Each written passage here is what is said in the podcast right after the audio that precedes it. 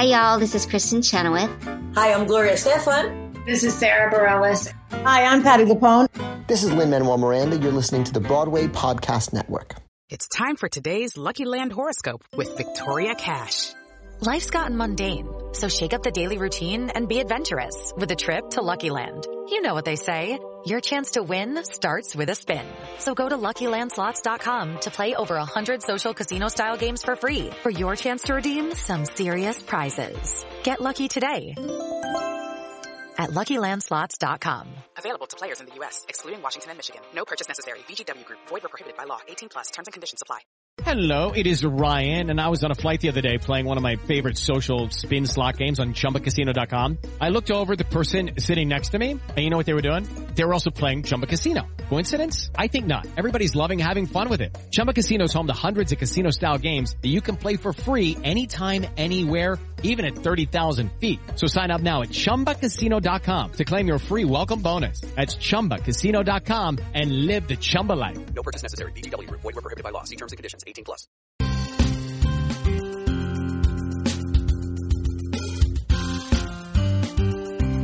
You're listening to Stagecraft, Variety's theater podcast, bringing you in depth and behind the scenes with the stars and creators of the biggest shows on Broadway and beyond.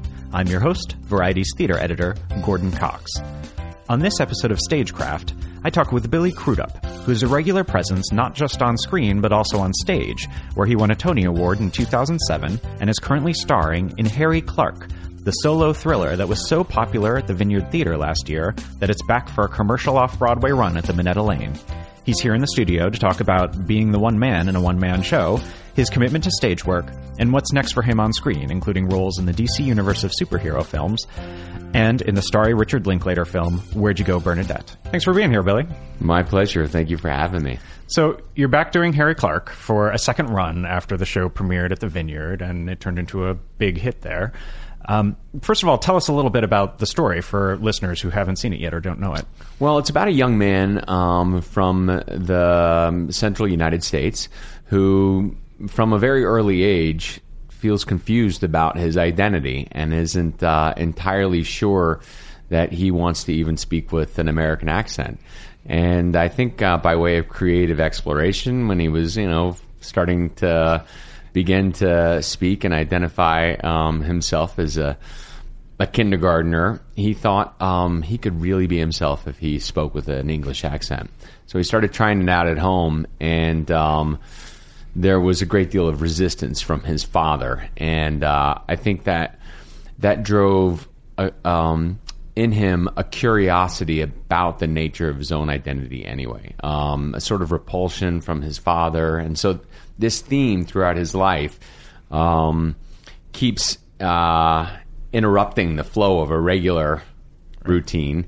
Right. And this play in particular is the story of one episode in his life where he assumes a totally new persona um, who is kind of the also uh, with a British accent, but a different one. That's correct. Right. Uh, it, um, he's still located himself squarely in England, but right. this character seems to possess more of the qualities that he um, wishes that he had. Um, more gregarious, uh, less concerned with how people judge him, um, more in touch with uh, his own sexuality, and um, and the the the story really is uh, for me about um, how we figure out who we are as we explore the world and how much the legacy of our history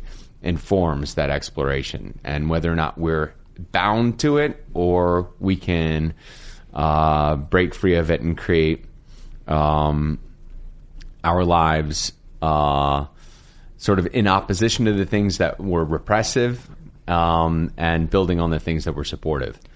And it asks all these questions in the context of what is essentially a thriller. Like, it's no coincidence that your character listens to noir soundtracks, right? It is no coincidence at all. And I think one of the things, uh, in addition to the kind of journey of uh, who is this character, uh, or his own journey in his discovery of identity is the audience's discovery of which one of these guys is actually narrating this. Yep. Um, so the audience gets to have the experience of feeling both charmed and thrilled by their narrator and um, uh, uh, concerned, uh, threatened, uh, um, and and I think um, David uses that as a tool to try to create a thriller. Yeah, this is the playwright David Cale. David Yeah, Cale, Yeah, that's right. Does the audience play a larger role in your experience of this show than it does with other than it does with other shows? I feel like it must necessarily. No question about it. Not the least of which because um, materially they're the people that I'm speaking to. Right. So They're your scene partner, right? They're my scene partner, precisely. And um, I have a different idea of who they are in in my head than uh, you know. Oh. I don't think that. Uh, I, I don't. I don't think that um, Philip thinks he's at the Minetta Lane Theater, or Philip th- thinks he's at the Vineyard Theater. Um, the set doesn't seem to suggest that either. I couldn't give away specifically what it was Right. to any of us, but um, there's there's suggestive locales about where he's speaking from. So it doesn't make sense internally for me to be responding to the audience as though they're the Minetta Lane audience, but they are metaphorically for Philip.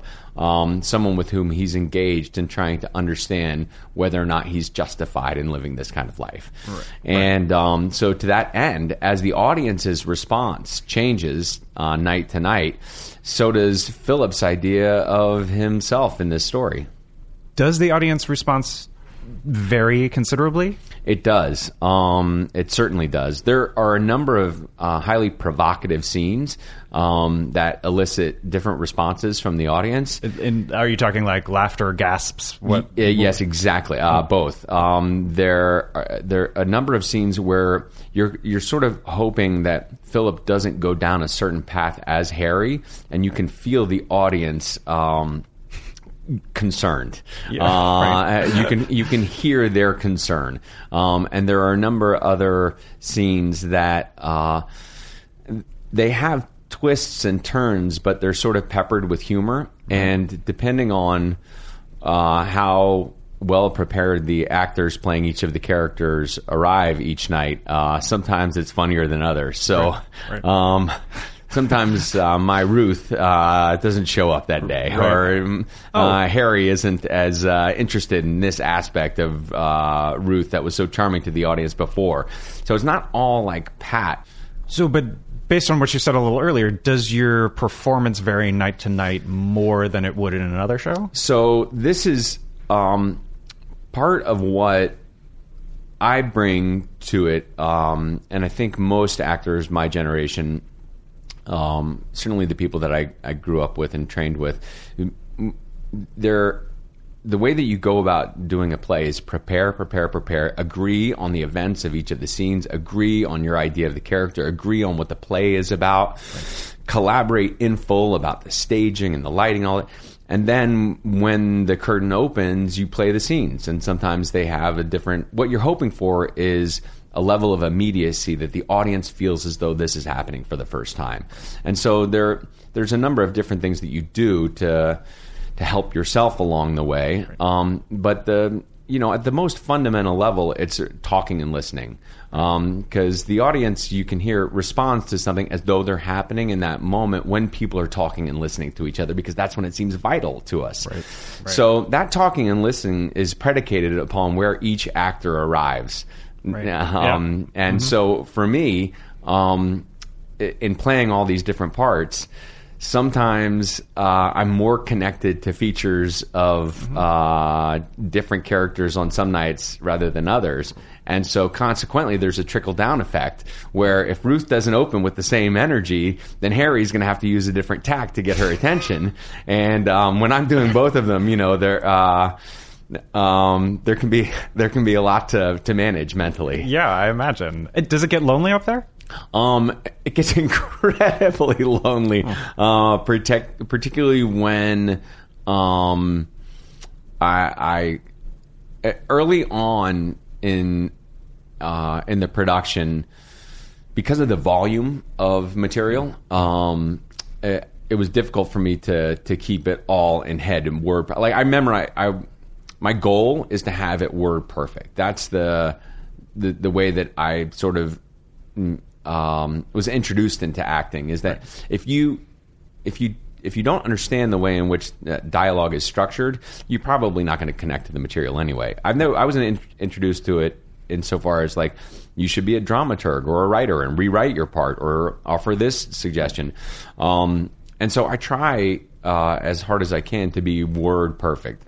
Um, we learned during the rehearsal, um, the re-rehearsal for this restaging, how uh, um, utterly wrong I was about my potential to be word perfect. Uh, however, it, there was an attempt to be made. So that being said, when I was up there sometimes and I knew that I had inverted a couple of things, immediately in my mind I'm thinking, all right, did I misplace some crucial elements that because this is a thriller won't pay off later? Right. Um, and if I have done that, where can I fit that in in the upcoming? And as soon as you start doing that, you forget everything. I bet. And then all of a sudden, um, you're in a tunnel and it's dark outside and there's nobody else on stage. And uh, that's when you have to recover. That's when you And feel then what really happens? lonely. And so, how do you do that? well, that's There's no actor. there's no fellow actor on there to like cue you. Right? that's where hopefully your rehearsal and training uh, takes over. Uh, and what generally happens is uh, you have to have a kind of mindfulness to say, all right, um, you don't know exactly what's happening right now. Just take a breath. Um, your mind will start searching for what just preceded the moment that just preceded it, and then you'll see that your mouth kind of starts moving because there's muscle memory attached to um, you know the intellectual part of your brain that is the storyteller. There's also the muscle memory of being on stage, stage at a certain moment. You know that you say a certain kind of language starts to come out, so you're kind of watching yourself for a second um, as the story trickles out slowly and then you kind of recover. But during that interim, there's a pretty intense chemical dump where you break out into a flop sweat. Um, you want to retire. Sure. Uh, the audience is confused. Uh, How often has that happened to you so far? um, it happened pretty regularly. Um, I would say just about every show uh, for a while, um, and because then you start to have a kind of anticipatory anxiety about it, like when is it going to happen? And um, when things are going particularly well, that's when you're sure. Um, because you're so busy patting yourself on the back that you're no longer the governor of the material, which is the thing that's allowing you to continue to memorize or, or play out what you've memorized. Um, so you, you can't be too cocky with this kind of stuff. You have to. Uh, it's it really the relentlessness of the um, uh, mental focus is the thing that I found is the most uh, intimidating and exhausting in doing it. So the producer of this uh, off Broadway run, and they were involved earlier on, is Audible, which um, is you know an audiobook known for its audiobook um, and work, and is now kind of expanding into theater stuff, of which Harry Clarke is one of the first.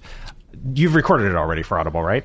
Um, what was that? So you just had your scene partner taken away from you, right? And when, when you were doing that, Exactly. for uh, for the for the um, I was about to say podcast for the um, audio version of it. What what was that like, and how did you? It was a completely different experience. It was it it, it was um, the experience of doing a book on tape. Really, uh, Have you done that?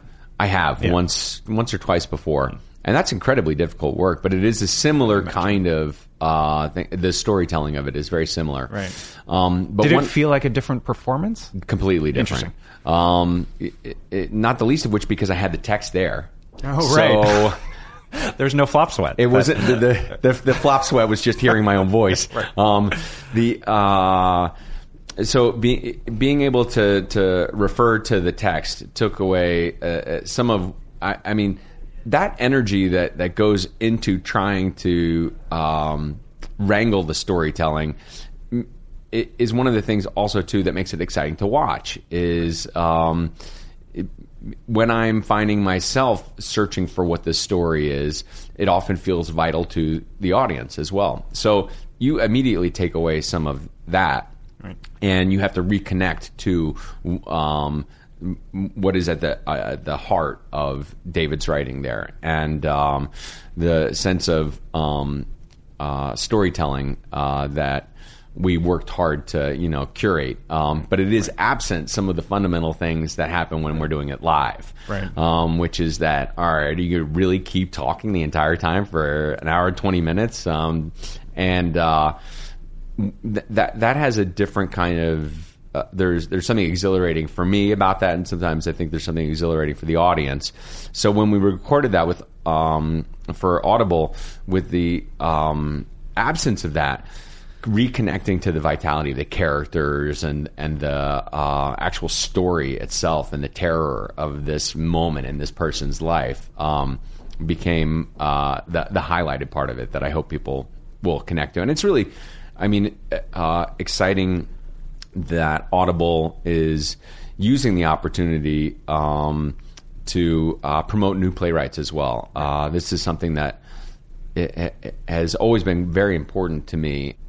And one of the ruses in the show involves uh, a character's relationship to Sade, which begs the question: Has she come to see the show? And She, as far as I know, she has not. Right. I I think you'd imagine that yes, it would create Yeah. uh, an earthquake um, uh, on the um, in the West Village if um, Sade appeared. Uh, certainly with within the the midst of the company. Um, I've got a big poster of, of her up in my dressing room. Oh, okay. Um, she sits there in judgment and in uh, um, support. Yeah. Um, with her arms crossed. Um, but uh, no, I we have not seen Sade yet. Though yet is, Yeah. the, is the important word. exactly. Yeah, yeah. Though with the release of her her new um, single, she could be looking for some the- theater to see. That. I think that's right. I think it would be a great opportunity for her to. yeah, yeah. And so, as you've had a sort of long and consistent career on screen, from almost famous to you know more recently like Spotlight and 20th Century Women and Jackie, and and, you know you were on that Netflix show uh, Gypsy just recently. You've always come back to the stage. You mentioned as you started, uh, as you mentioned earlier, you were in Arcadia um, twice. First and the first time around, and then the second time around, and then you know you won a Tony for Coast of Utopia, and so you and you've done off Broadway. And what what keeps bringing you back? Th- there are a lot of people who don't come back, and what brings you back? I have to say the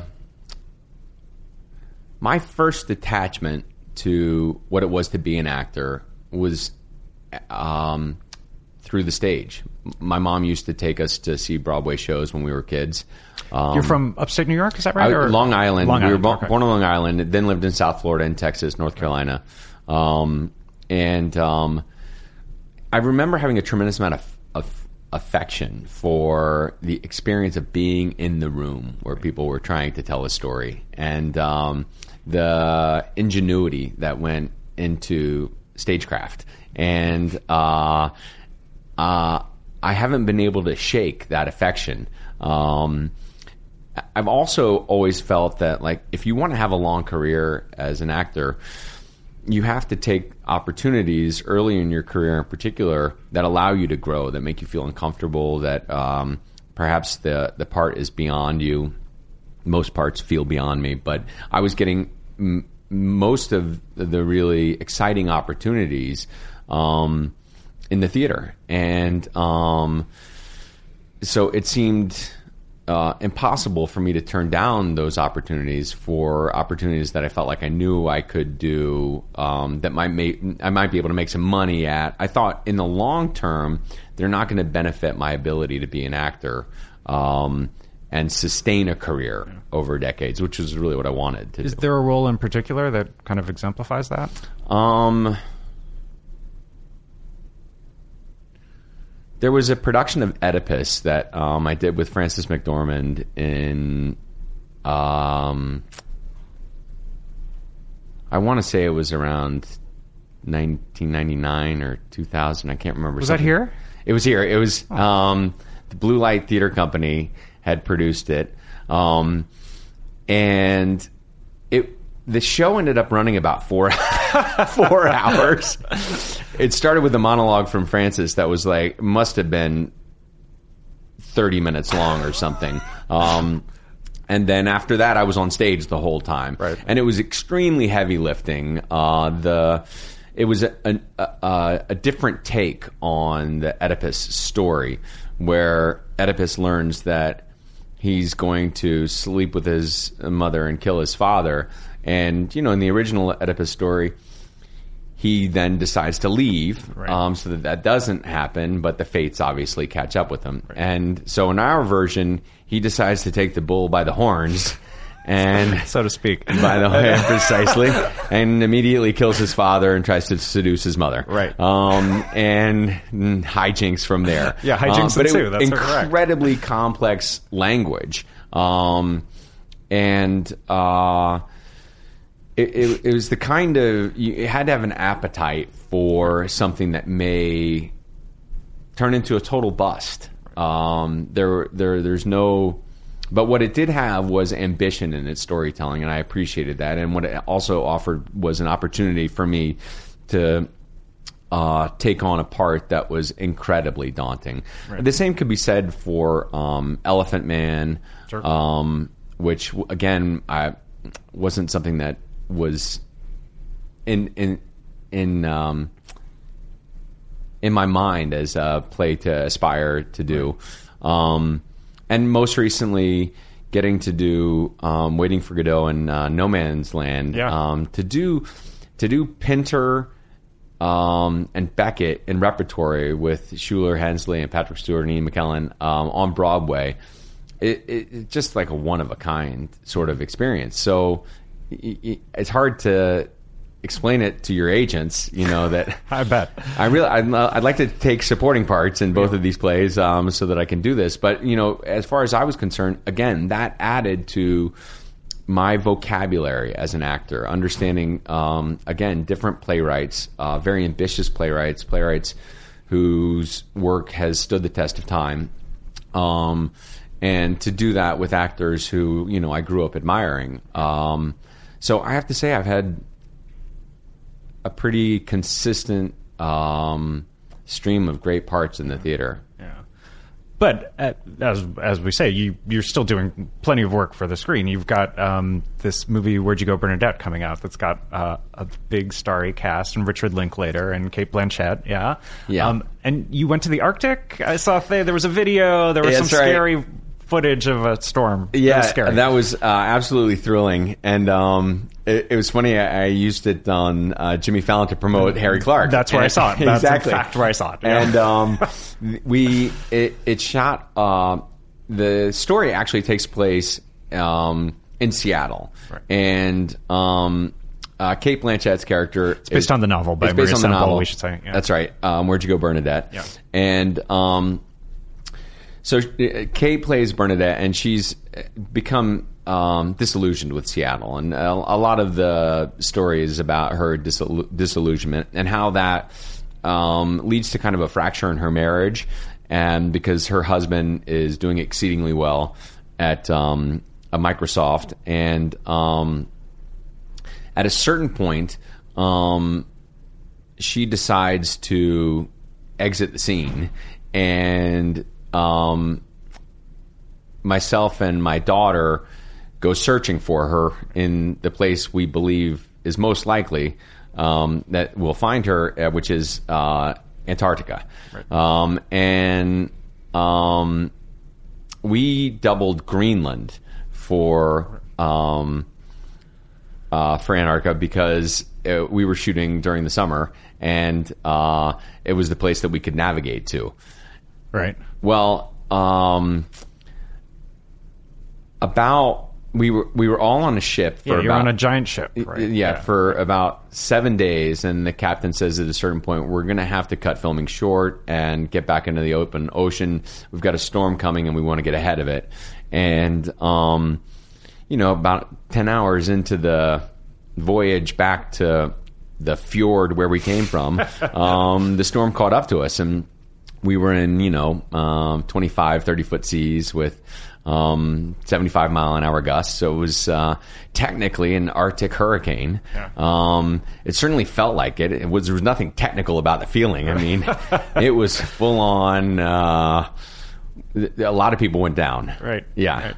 And Richard Linklater has a reputation for uh, working in a very distinctive style with actors. Did you did you find that? Was that your experience? No question about it. He he is um, a real champion for um, for I would say artists in general, creative artists um, uh, uh, uh, with filmmaking, um, giving the various constituent departments a tremendous amount of uh, guidance and freedom, and to that extent, um, actors as well. So we spent a great deal of time rehearsing at our own pace, um, More than usual. Much more than usual. Films um, Don't really rehearse, They right? don't rehearse much anymore. Um, and um, uh, Richard still sees a tremendous amount of value in that. Um, not the least of which financially, because the days are longer for him when he has to rehearse the scenes in the morning, and people don't. Um, agree maybe on what the event is that you're shooting that day, or they don't understand his particular take. Uh,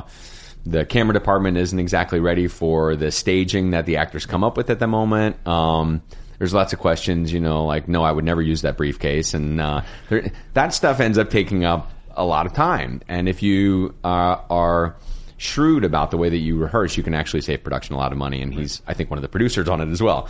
But also, um, he sees it as, uh, or from my impression, he sees it vital in terms of the collaborative communication about how we're going to tell the story. You think it's that? You think that means that? You think Elgie is this kind of guy? Oh, I thought he was like this. What if he's somewhere? Um, what if he's like that in this way or not? And um, I, that is a very familiar way of working for me. So uh, I could not have been more excited to be uh, in a, a room with him and the other actors. Uh, um, we shot it in Pittsburgh. Pittsburgh doubled for Oh. Seattle. Weird. Who knew? not not me. There you go. But I comes think out. they, they also offered uh, tax incentives. somebody, well, sure. Yeah, yeah, and that's out in the fall, as I recall. yes, and um, I haven't seen it yet, so I'm not Yeah. sure. But uh, and you also have or will have a role in the uh, DC universe coming up. Yeah. well, I, mean, certainly hope that. Uh, th- this is in the this is uh in the Flashpoint movie. Yeah, this is the, um, the yeah, I, I am as in the dark about it as everybody else Yeah. in the um, actual universe. H- Harry Allen, Henry Allen is your Henry is your Allen, character. yes, yes, yes. Uh, listen, Yeah. my uh, fourteen-year-old Barry son, Allen's father. He must be very excited. Uh, he's dead set on it happening. He's like, I don't want to see you if you don't end up. Uh, but I did get to already appear as Henry Allen in the Justice right League. in the Justice League movie, right? So, uh, I was like, dude, count you your got a blessings. in, Yeah, right? exactly. Yeah, yeah. I got right. some swag. Right, yeah. and what's next for you on stage after this? Do you know? I don't know. Um, I uh, I don't know. I think I'll need a, a break. Sure. Are there roles? Do you have a stage role or a number of stage roles? Is there a list of stage roles that you have always wanted to play? No, I mean, actually, there's never been. Uh, I can remember when I, I, I first started getting parts, um, agents uh, or producers saying, "Is you know, what do you want to do? Is there something you're interested in doing?" And I've never had any investment in any particular part. I, I've always felt that I, I will be of most use. Um, as an instrument in somebody else's vision. So a director who comes up and says, "Listen, I've got this play. I know I want to do this with it. I feel like this part is something is like in your wheelhouse, or maybe I would like to try with you." Um, that's where I get excited, and um, I, I guess um, it, it, it, it does leave you at the hands of you know um, the producers and directors and whether or not you're fashionable at that moment or not. Um, but I I haven't yet developed an instinct to um, claim territory with certain parts. Uh, I just um, try to dive in as soon as I can with something that um, hopefully someone much smarter and much more talented is going to include me in. Great. Well, I can't wait to see what that is the next time we see you on stage. I appreciate it. And, Thanks so much for having me. Harry Clarke running through May 13th um, at the Minetta Lane Theater. Check it out. Um, thanks for being here, Billy. Thank you.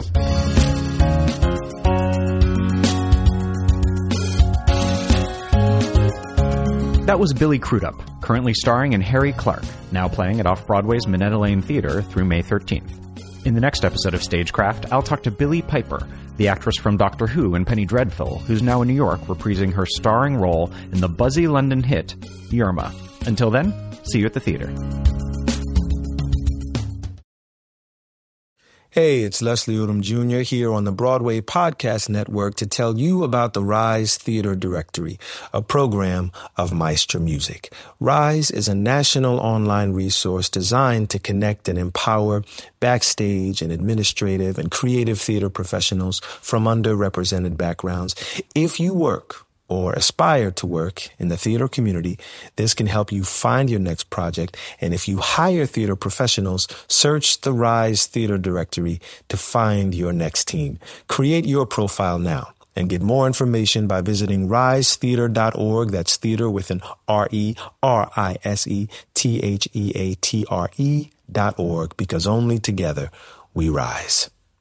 With LuckyLand slots, you can get lucky just about anywhere. Dearly beloved, we are gathered here today to. Has anyone seen the bride and groom? Sorry, sorry, we're here. We were getting lucky in the limo and we lost track of time. No, LuckyLand Casino, with cash prizes that add up quicker than a guest registry. In that case, I pronounce you lucky.